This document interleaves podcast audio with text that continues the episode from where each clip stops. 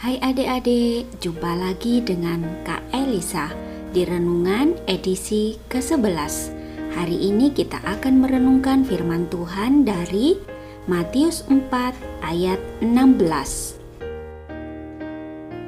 Bangsa yang diam dalam kegelapan telah melihat terang yang besar dan bagi mereka yang diam di negeri yang dinaungi maut telah terbit terang.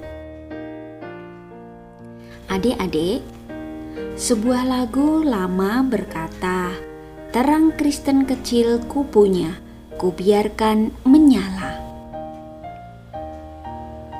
Isi lagu ini mirip dengan pesan bacaan Alkitab kita, yakni bahwa Yesus tidak ingin manusia hidup dalam kegelapan.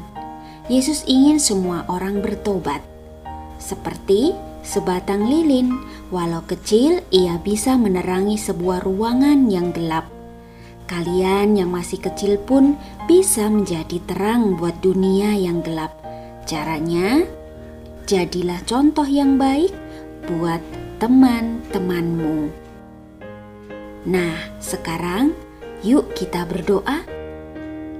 Tuhan Yesus, tolong aku untuk menjadi terangmu.